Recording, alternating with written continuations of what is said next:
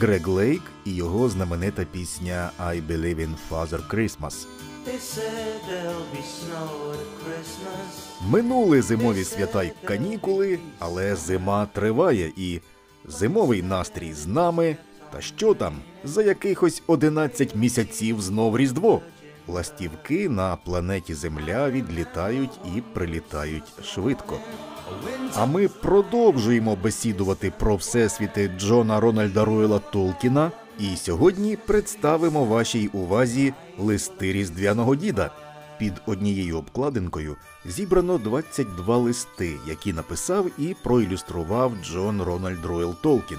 Книга стала класикою дитячої літератури, а за рівнем вигадливості й розгортання уяви листи різдвяного діда можуть позмагатися з самим володарем перснів. З фрагментами листів можна ознайомитися за посиланням в анотації.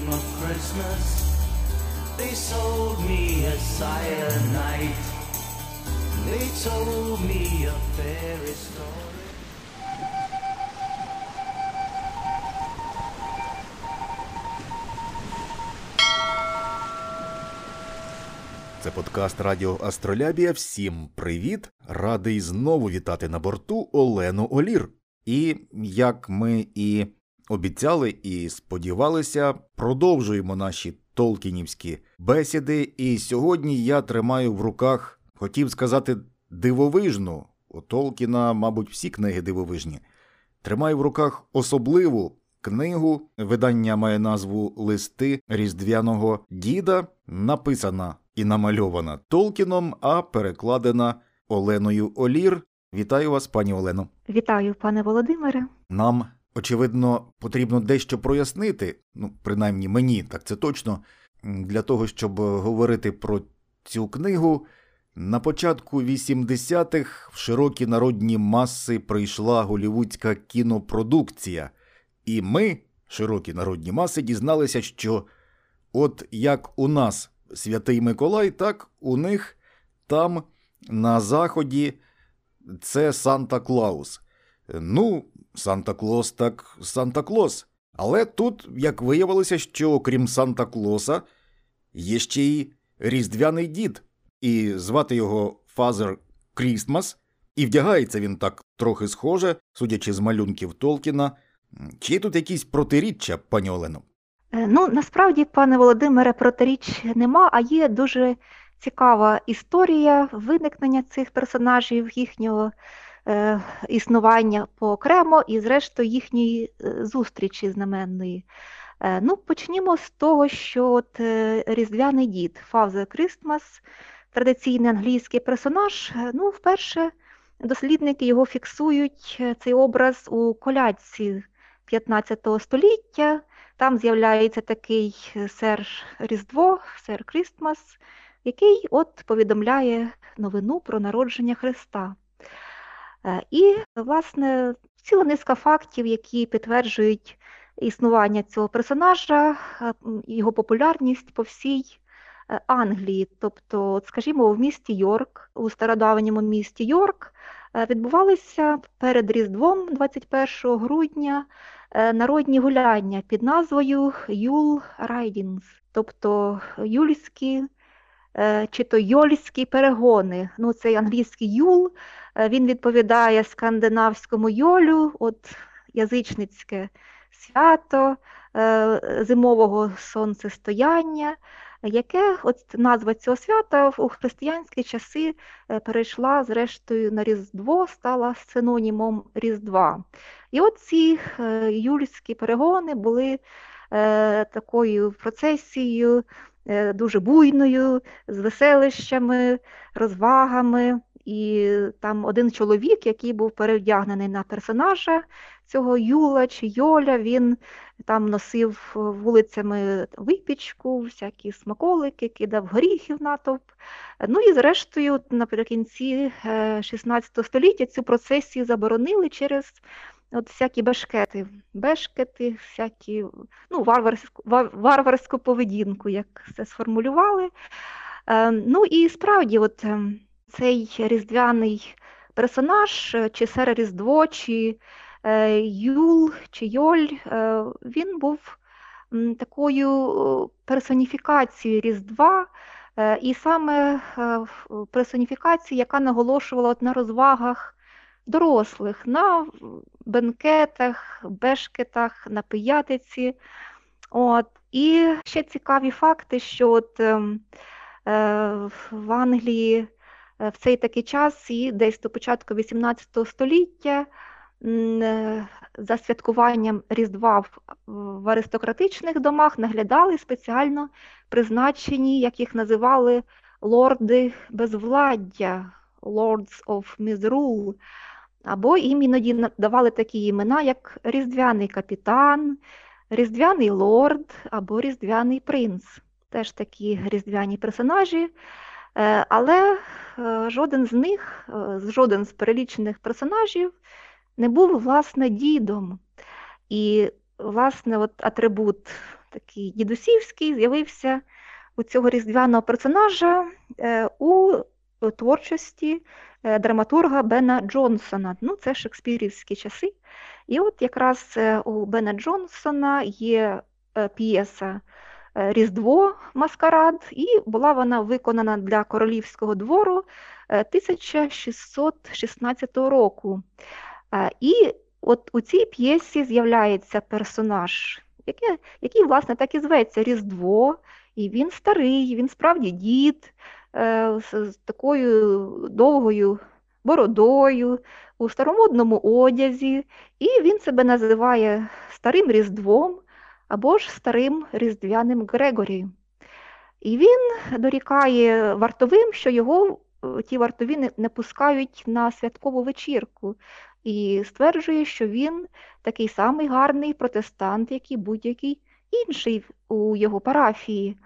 Ну, згадаємо, що ті часи були часами протистояння е, католиків е, з протестантами, протестанти брали гору, і от звідси такий, е, такий гострий випад у Бена Джонсона.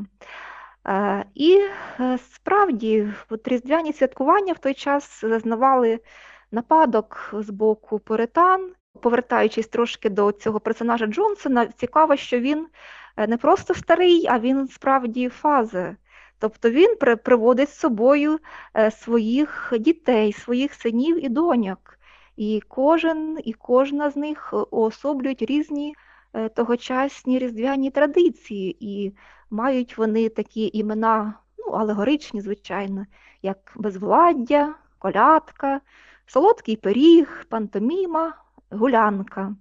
І з'являється серед тих дітей цього старого Різдва е, і ще його синочок на ім'я Новорічний подарунок, який там приносить апельсин, гілочку розмарину і в такому намистечку з імбирних пряників, і ще з пляшками е, вина в обох руках він з'являється. Е, Ну і далі атаки поритан на Різдво посилювалися, особливо під час громадянської війни, от е, всередині 17 століття. Ну а з іншого боку, роялісти, о, захисники королівської влади, вони захищали також і Різдво, старі різдвяні традиції, і з'являються, з'являлися, ну от у традиціях тих, тих часів такі памфлети різні, полемічні, е, на зразок е, от, звинувачення, засудження та ув'язнення Різдва. Е, Тобто Різдво поставало як от такий гнаний, переслідуваний персонаж, якого там звинуватили, засудили. От, і е, там стара жінка запитує, а де ж подівся бідний, е, бідний, бідний старий різдвяний дід? І їй відповідають, ем, що от бідного старого притягли до суду, засудили і кинули у в'язницю під варту королівських солдатів. І є острах, що, їх- що його повісили. Ось такі сюжети, досить такі сумні.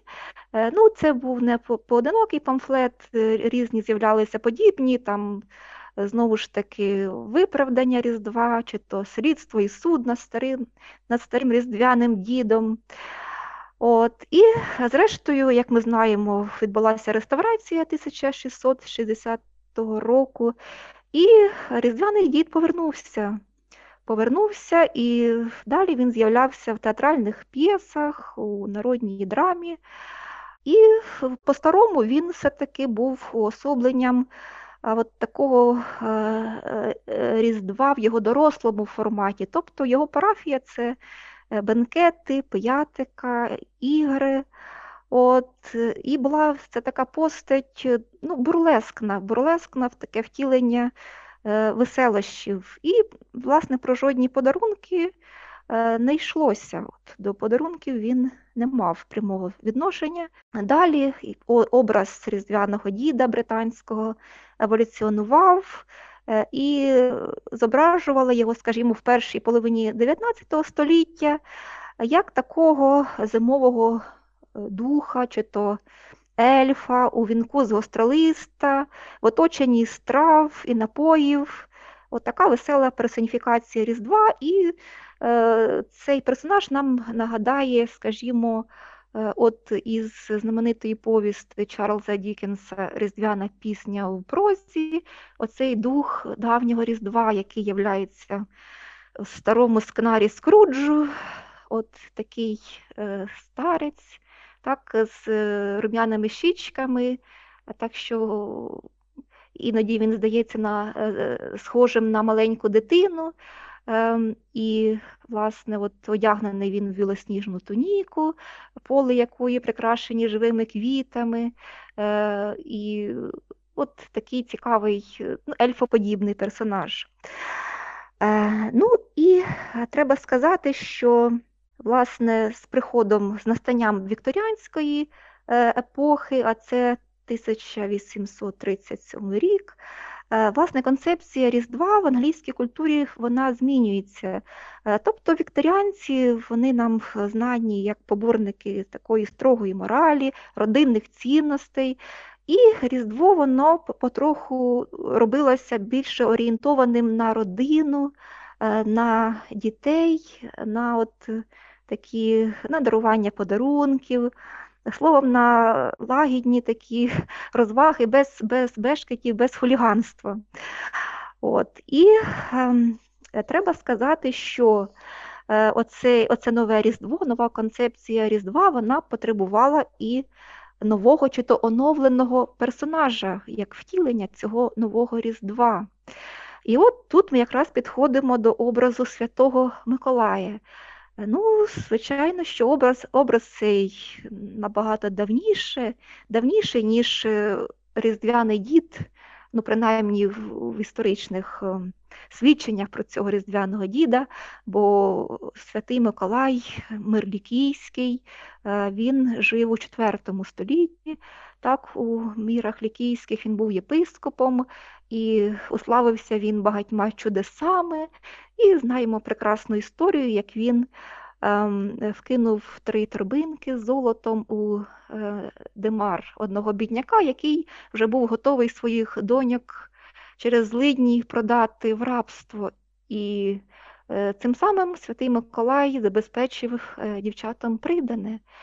От. І якраз це золото, ці торбинки впали у панчохи цих дівчат, які сохли біля вогнища. Прикметна риса, яка згодом також е, зміцниться в традиції святкування Європейського Різдва. І, власне, слава Святого Миколая ширилася по всій середньовічній Європі, і разом з цією славою розповіді передавалися з вуст в уста про його ось такі щедрі дари, якими він е, ущедряв е, е, бідних людей. І з'явилася от така, от така традиція, скажімо, в Нідерландах виникли спеціальні ярмарки, де до Дня Святого Миколая, 6 грудня за Е, західною католицькою традицією, на цих ярмарках продавалися іграшки та ласощі. От якраз е, для до цього свята. Також з'явилися виконавці ролі Святого Миколая, або, як його називали в Нідерландах, Сінтеркласа. І вони були задягнені якраз у червоне, бо червоний колір був кольором єпископського облачення, а святий Миколай єпископ. От, І от звідси походить цей червоний колір кожуха Святого Миколая. І, е, власне ж, е, знов таки за традицією, святий Миколай, е, доставляючи подарунки, він проникав до будинків, проходячи крізь замкнені двері або ж спускаючись у димохід, і залишав дарунки у черевиках або ж панчохах. І так само, як в Англії бідолашний різдвяний дід зазнав нападок під час е, реформації, е, так само і в Європі, так само в Європі, і ем, е, адже протестанти вони прагнули відійти від пошанування святих. І протестанти визнали, що більш такий відповідний, відповідний дарувальник різдвяних дарунків це власне дитятко Ісус. І так з'явився от цей німецький персонаж якого ми знаємо як Das Christkindl. От. І разом зі Святим Миколаєм в Європі були, е, було заборонено навіть навіть печиво, яке випікалося от, у формі постаті от, цього єпископа. Е, і все-таки от в народі ця традиція жила і не забувалася. Е, і е, тут ми підходимо до виникнення усім нам відомого і згаданого вами персонажа на ім'я Санта Клаус. Е, ну, Дослідники трохи розгублені, яким же чином оцей нідерландський Сіндерклас прибрався через Атлантичний океан власне, до США, до Північної Америки. Щоб стати властиво Санта Клаусом. Ну, припущення напрошується, що, очевидно, легенда про Сінтеркласа, чи то Святого Миколая потрапила до голландської колонії Нью-Амстердам, а вже пізніше Нью-Амстердам став усім нам відомим Нью-Йорком. І от е, у Нью-Йорку традиція е, пошанування Святого Миколая. Ем, Сінтеркласа, і потроху його ім'я еволюціонувало, він уже став називатися Е, Санті Клаусом чи Санта Клаусом. Е, потроху ця традиція е, розвивалася і зміцнювалася різними, доповнювалася різними цікавими деталями і подробицями.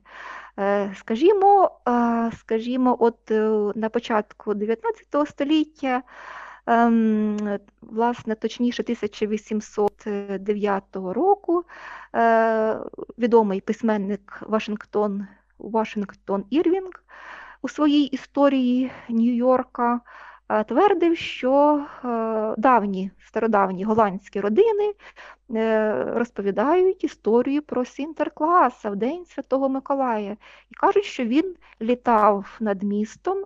У візку і спускався в димарі, щоб розносити, щоб розкладати подарунки. Е, і е, невідомо, чи то це такий, е, така вигадка Вашингтона Ірвінга, чи то справді ем, такі історії побудували. Ну і зрештою ми знаємо, що в традиції Санта Клауса, от те, що він літає в повітрі, в якомусь чи то возику, чи то санях, і таким чином перелітає від будинку до будинку, спускаючись у димарі. Е, оцей оцей мотив е, і зараз і зараз ем, асоціюється з образом Санта Клауса. Е, далі нові нові з'являлися деталі, скажімо, якісь там друкувалися анонімні поезії, знаєте, у святкових випусках газет. І от одна з таких поезій Старий Санте Клаус із великою радістю. І там цей персонаж зображений якраз у червоному кожусі. Пам'ятаємо, звідки походить цей червоний кожух. А також у нього є такі нові атрибути, як олені і сани. І, е, власне, зазначалося, що прибуває Санте Клаус не на День Святого Миколая, а на святвечір. Тобто цей е, образ вже ем, закріпився за святкуванням Різдва. Е, також з'являлися нові цікаві подробиці. Е, скажімо, от е, нью-йоркський професор івриту на ім'я Клемент Кларк Мур, е, він теж склав свою таку різдвяну поезію під назвою Візит Святого Миколая. І там у нього цей персонаж уже має густу бороду і цілий табунець чарівних літаючих північних оленів. От е, теж, власне, атрибути, які е, закріпилися і які дожили до наших днів. Е, От, ну і так потроху письменники, художники додавали нові шари до цієї легенди про Санта Клауса.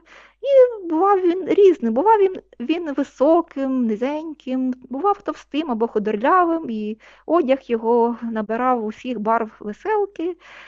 І, зрештою, е, отак цей образ сформувався, от як образ такого веселого дідуся е, з бородою білосніжною, з ямочками на щічках, у у червоному кожусі, який е, у своїх санях, запряжених північними оленями, літає е, у, е, у час Різдва понад містами і селами і розвозить, розвозить різдвяні подарунки. Ну і ще цікава деталь, е, важлива для нас з огляду на нашу книгу сьогоднішню Толкіна «Листи Різдвяного діда, що от ем, такий е, карикатурист е, на ім'я Томас Наст, він е, запровадив таку версію, таку ідею, що, мовляв, е, штаб-квартира Санта Клауса е, розташована на північному полюсі, і Толкінівський різдвяний дід теж, як ми знаємо,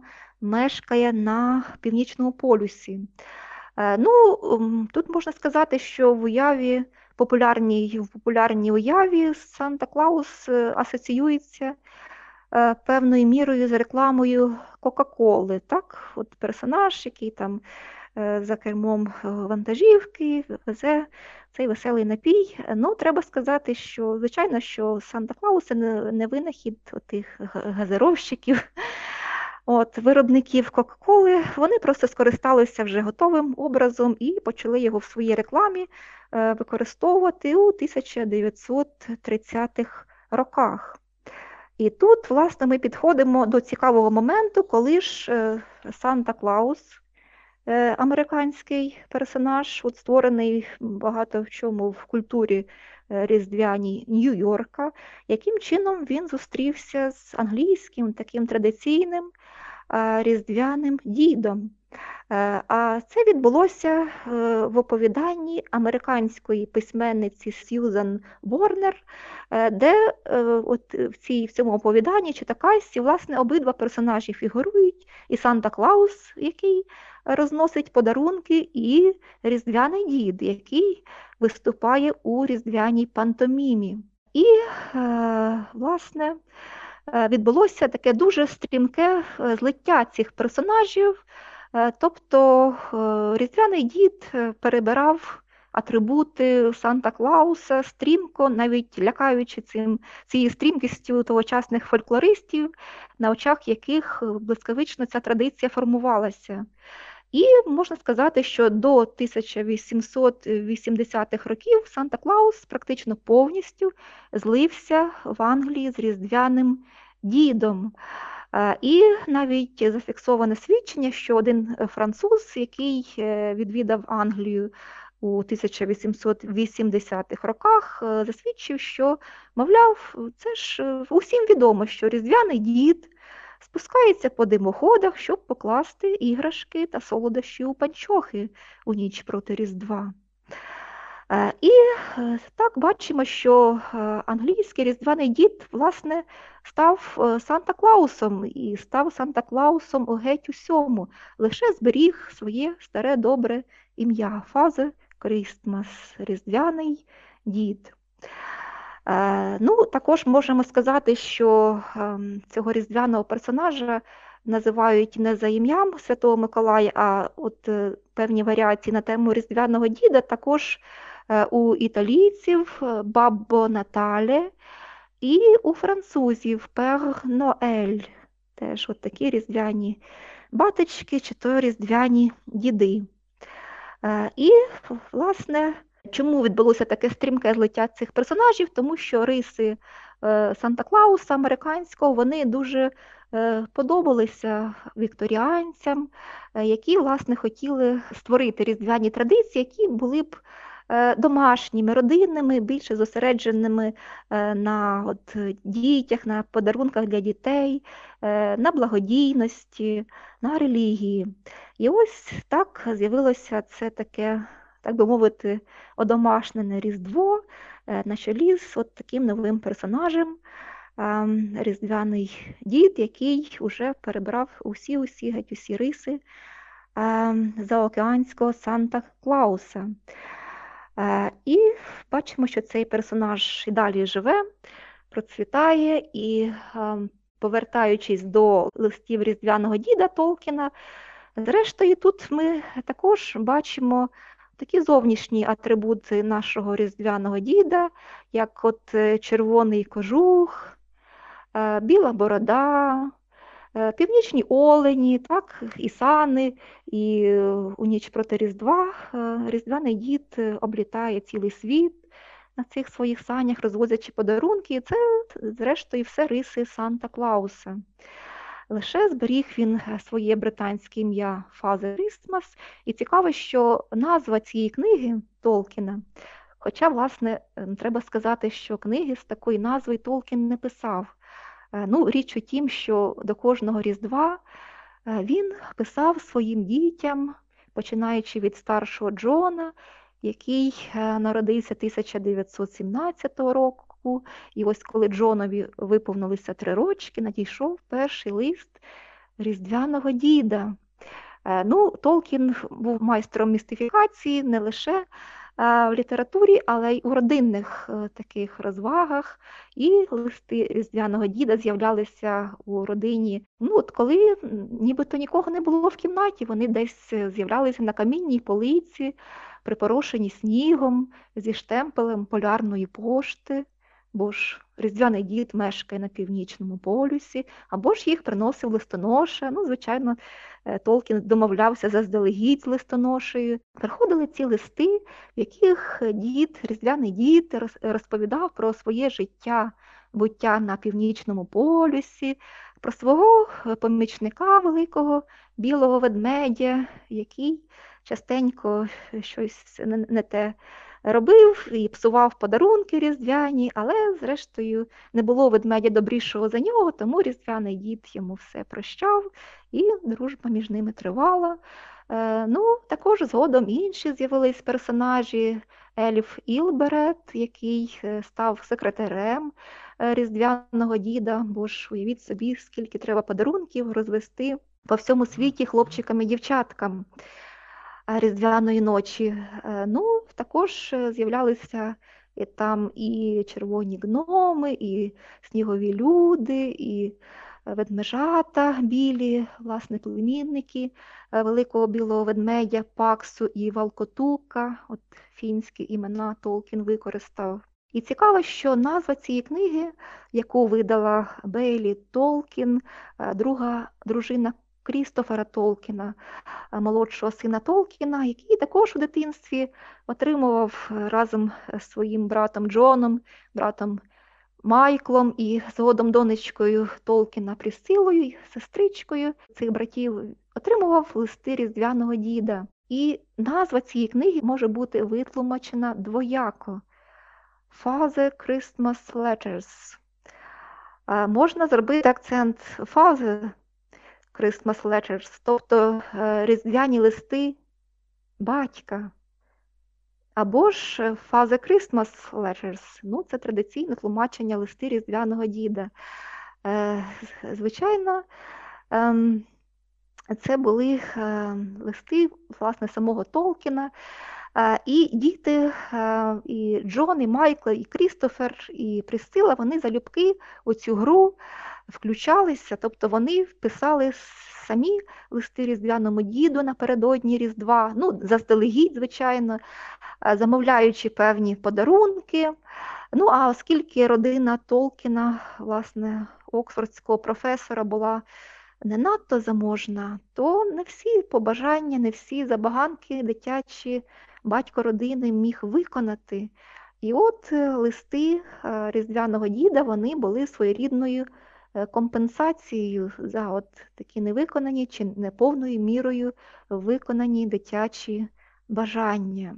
Ну, ось така історія, пане Володимире. Загалом, чим далі я слухаю про Різдвяного діда, тим більше він мені подобається. Якийсь він свій. І Щодо самого жанру і конструкції видання, цікаве те, що ми говорили в минулому випуску, що Толкін не планував видавати гобіта. А от листи Різдвяного діда так точно не планував, і це, скажімо так, твори глибоко для внутрішнього, сімейного читання і зберігання, але так чи інак родина Толкінів прийняла рішення поділитися з людством цим скарбом, і ми тепер можемо бачити в листах Різдвяного діда не просто оповіді для дітей.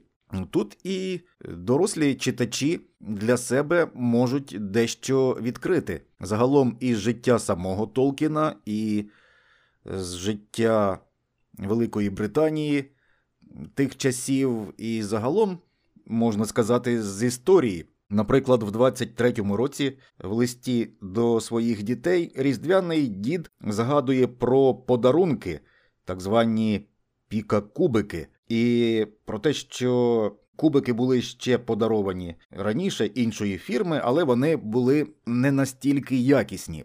Тут варто сказати, що нам сьогодні так здається, що кубики це щось таке простецьке. Я так розумію, що йшлося про так звані Unit Cubes, кубики, які були однакового розміру вже на той час. І от ці самі піка кубики виготовляла компанія Thornton Pickard. І ця компанія загалом була на той час високотехнологічна. Вона виготовляла фотокамери. Тобто зробити кубик це для нас сьогодні щось просте. А на той момент це була, я так очевидно думаю собі, що і не зовсім дешева іграшка. Тим більше я згадую радянські кубики кінця 70-х, початку 80-х, можливо, хтось з наших слухачів їх теж згадає незлим тихим словом. Ці кубики, мені здається, що вже приходили якісь облізлі. Не знаю чому, але цілого кубика я в житті ніколи не бачив. Завжди ці папірці були якісь облізлі й обірвані. Одним словом, зробити кубик це, як виявляється, не так-то і просто. І з короткого листа ми можемо навіть і якісь власні спогади почерпнути. Загалом, якщо ми гортаємо ці сторінки, то варто сказати, що є ще один такий модний жанр, стиль блогерський, коли сьогоднішні блогери 10 років тому це було в живому журналі, потім у Фейсбуку, навіть книги могли писати на веб-сторінках, потім вже видавали такі от добірки.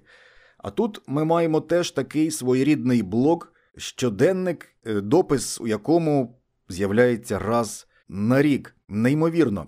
І якраз от хочу спитати, пані Олено, про ваші відчуття, коли ви перекладали листи Різдвяного діда. Завжди перекладачі трохи так якось жаліються, говорять, що от да, добре, що є от така книга в роботі, але е, важко і терміни ставляться такі, що треба займатися весь час роботою.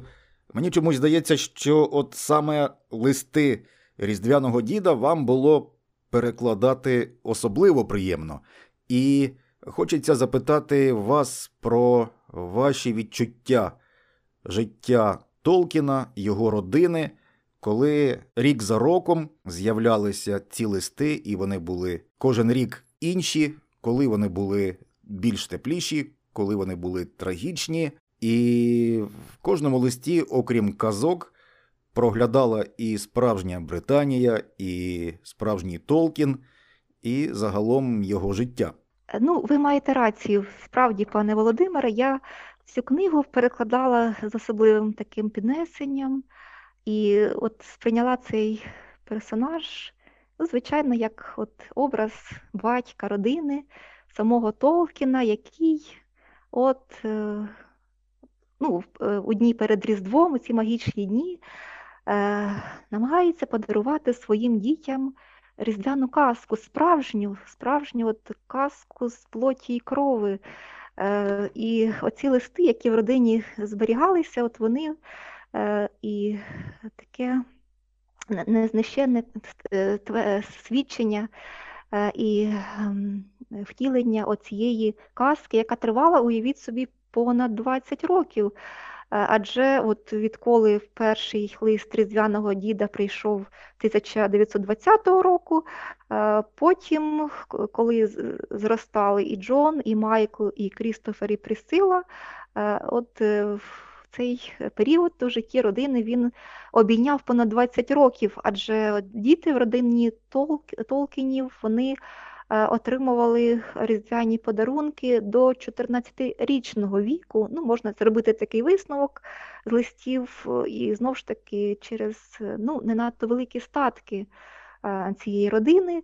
Е, і справді от багато милих таких подробиць щодо подарунків, от і згадані вами кубики, і, скажімо, одного різдва.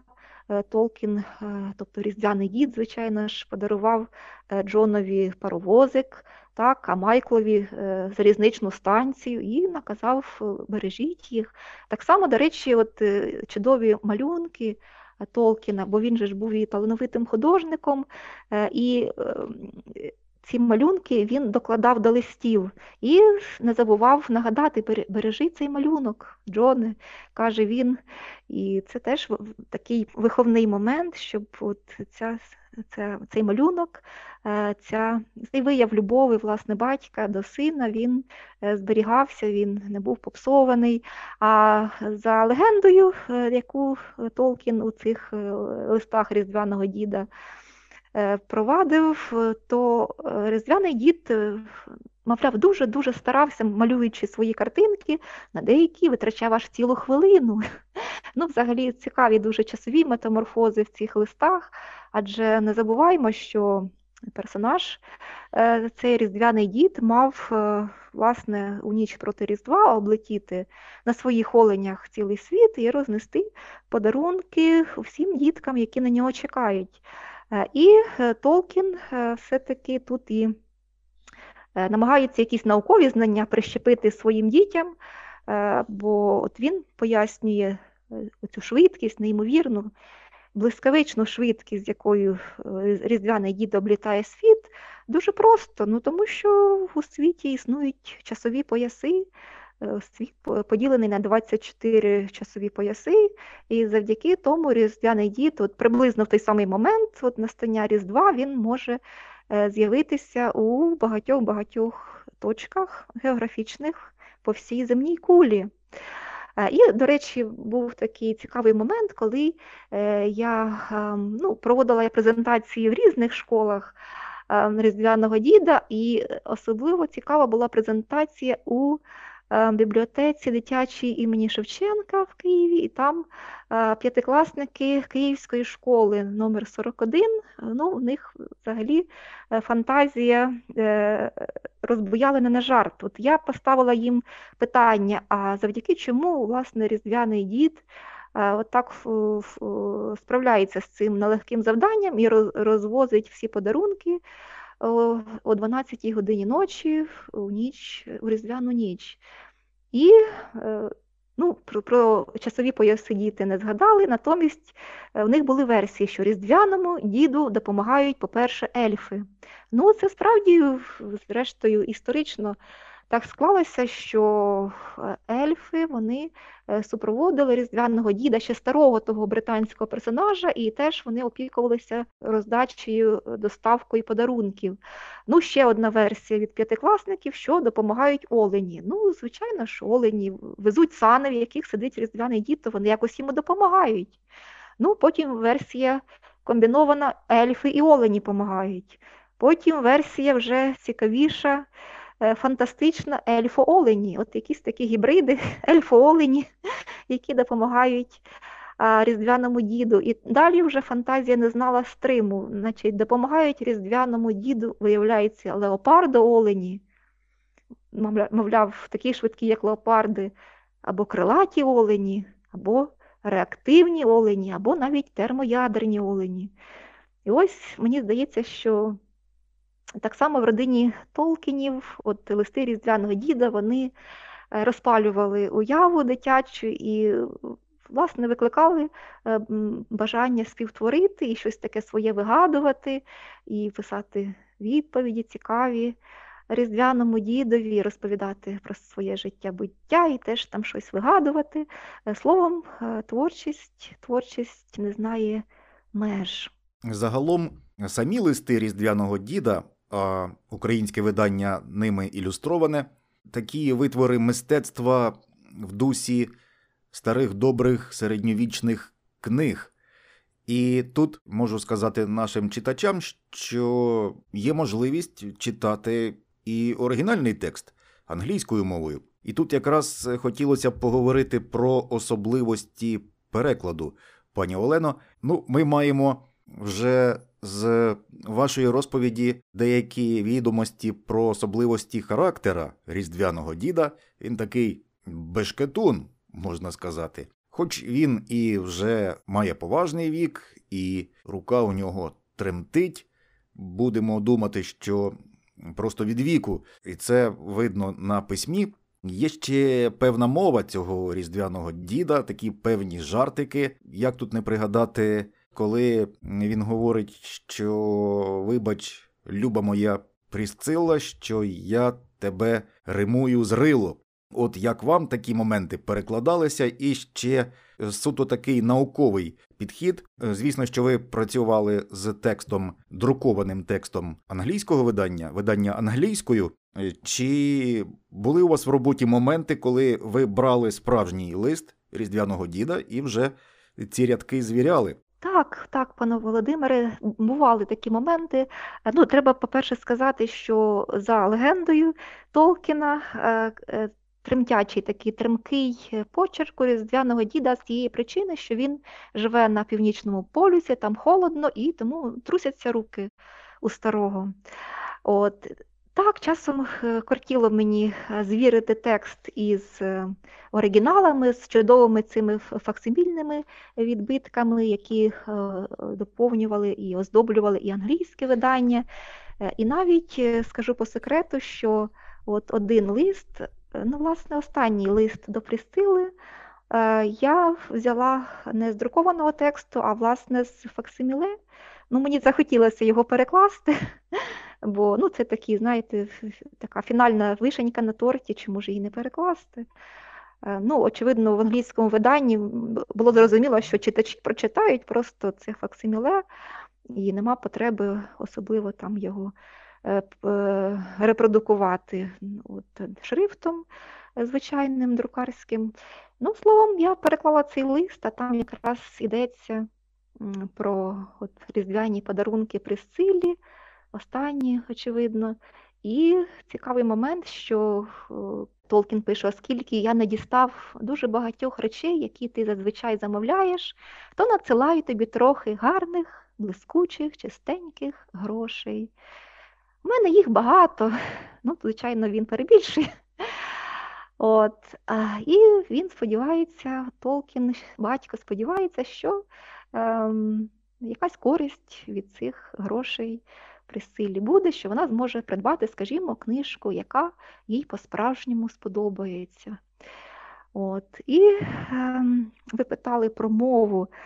Е, Мова, звичайно, ці мовні моменти надзвичайно цікаві. Е, Скажімо, е, навіть такий момент, як почерк. От е, У Різдвяного діда почерк, як ми знаємо, такий бісерний, тремтячий, а от його помічник е, Великий Білий Ведмідь, е, він пише своєю товстою лапою, в нього такі великі, кутасті, грубі літери. От Він робить такі дописки, чи то постскриптуми часом до листів Різдвяного діда з помилками. І, звичайно, що я ці помилки якось українською мовою вже відтворювала. Там, скажімо, не здається, а здається, там і щі за допомогою двох приголосних шичі е, та інші там не з дієсловами разом. Ну, словом, якось, е, щоб стилізувати, імітувати цю безграмотну безгранину цього великого білого ведмедя. Е, Ну і от згаданий мною Еліф Ілберет, у нього свій коронний почерк, е, дуже тоненький такий і косий. Ну і ем, про нього е, там згадує, здається, ведмідь, що почерк е, Ілберетта трохи занадто тонкий і косий, бо в нього дуже тендітна рука. Ну і справді ельф на малюнках дуже тендітний, який належить ельфам, ну не тим ельфам, які фігурують у серйозних творах Толкіна, а тим традиційним е, ельфам, маленьким чоловічкам, от, які там пурхають у повітрі, які, е, власне, такі традиційні, традиційні образи англійських е, народних казок чарівних. Щодо мови, якраз оцей Ілберет, він дуже вчений ельф, дуже вчений, е, і він може писати, уявіть собі, кількома абетками. По-перше, абеткою арктичною, оскільки е, різдвяні діти, вся ця весела компанія, вони живуть на північному полюсі, в Арктиці, то абетка в них арктична. Е, Потім е, уміє він писати Ілберет і латинською абеткою, тобто е, загальновживаною в Англії. От, Толкін каже, що от і ви користуєтесь цією абеткою. Також Ілберет е, може писати грецькою, абеткою, е, рунами скандинавськими. Е, І увага кирилицею нашою з вами рідною.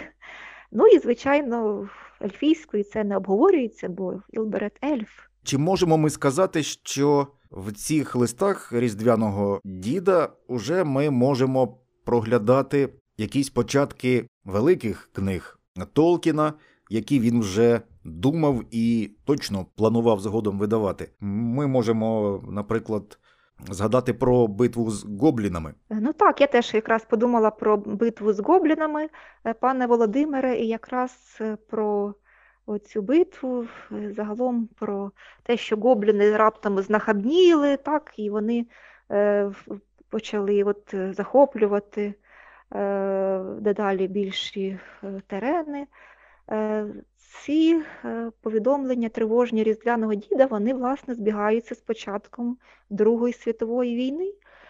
От 1939 рік, і справді це дуже промовисто, і Толкін навіть е, те, що він е, ну, не міг, особливо в воєнних важких умовах, надсилати своїм дітям бажаних подарунків, він вгадує в цих листах, що, мовляв, то гобліни, вони попсували подарунки, бо вони, мовляв, люблять всякі такі, знаєте, механізми, машинки. От вони це все люблять, і вони то покрали, попсували, і тому е, діти Толкіна не дістали дарунків на Різдво. Е, Ну, щодо образу гоблінів, гоблінів ми пам'ятаємо, звичайно, зі знаменитого Гобіта Толкінівського. Е, Однак треба зауважити, що це не є винахід е, Толкіна, гобліни, е, а також такий різновид, як гоб-гобліни. Це такі персонажі традиційні англійського фольклору. От, і, скажімо, у творах письменника, якого Толкін любив, і цю любов і власним дітям, очевидно, прищепив. Я маю на увазі Джорджа Макдональда. У нього от така дилогія, дилогія принцеса і Гоблін і принцеса і Керді. Керді це хлопчик-гірник. І от в обох цих казкових повістях, власне, фігурують е, гобліни е, в образі дуже дуже подібному до тих, з якими ми зустрічаємося у творах Толкіна. Тобто от вони такі злобні, такі кремезні, такі низькорослі, потворні, такі почвари, і вони собі там е, попід горами, в руднях довбуться, добувають руду.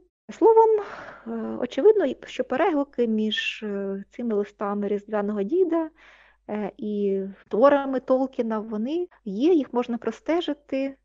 От, і так само лектуру Толкіна, дитячу лектуру, ті книжки, які в родині, скажімо, читалися, можна теж ем, е, в цих листах простежити. Скажімо, до котрогось Різдва е, Толкін обіцяє, от, ну, перед Різдвом своїм дітям, що він їм надійшли нову книжку Беатрікс Поттер, яка, очевидно, буде останньою. І це е, можемо здогадатися за датами, що це була казка про поросятко на імення Робінзон. Справді остання історія казкова Беатрікс Поттер, видатної англійської казкарки, художниці, е, твори якої мені теж пощастило перекладати. І ця казка про поросятко на імення Робінзон вийшла 1930 року і справді стала останньою виданою казкою Поттер. Ми маємо останній лист різдвяного діда, датований 43-м роком. Тут теж є такі моменти, коли дітям важко пояснювати ці моменти війни або моменти різних негараздів, пов'язаних з війною. І Толкін тут якраз виконує цю місію. Він пояснює пером різдвяного діда, і тут е, читаєш уже так, проеціюючи це все ж таки і на сьогоднішні українські події. Але все ж таки, як ви говорили на початку про цей характер різдвяного діда, очевидно, що цей характер і в своїх листах Толкін теж витримує, незважаючи на всілякі негаразди, які різдвяний дід буває часто описує в листах. е, Він такий от е, оптиміст. Так, безперечно, він оптиміст, і навіть у згаданому вами листі до е, Присцили від 1943 року.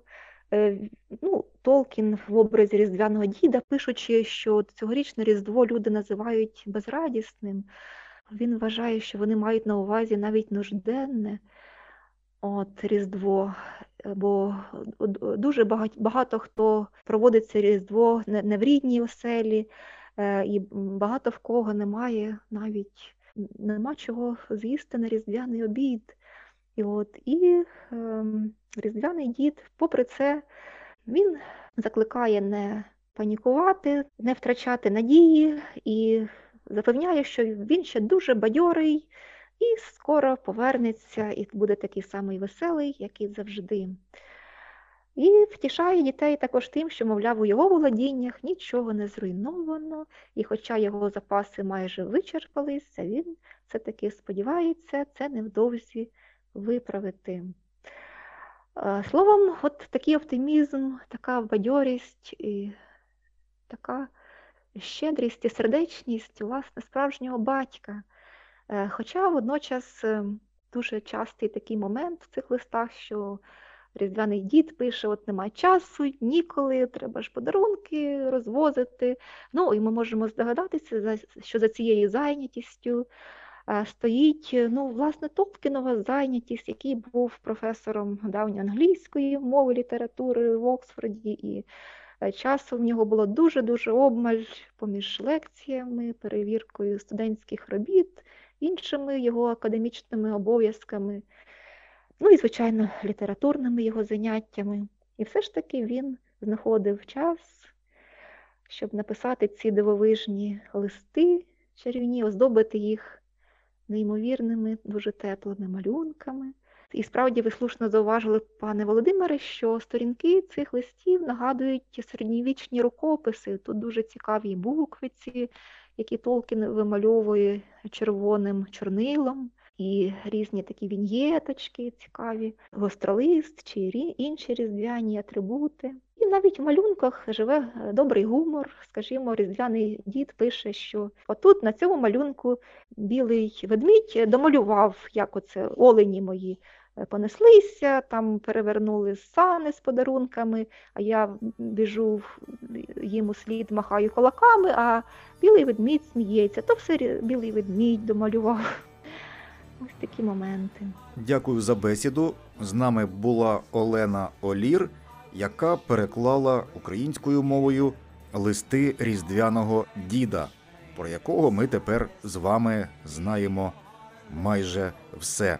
Я не прощаюся, а говорю до зустрічі, тому що маю надію, що в наступному випуску ми продовжимо спілкуватися про творчість Толкіна. Дякую за бесіду, пане Володимире, і до зустрічі.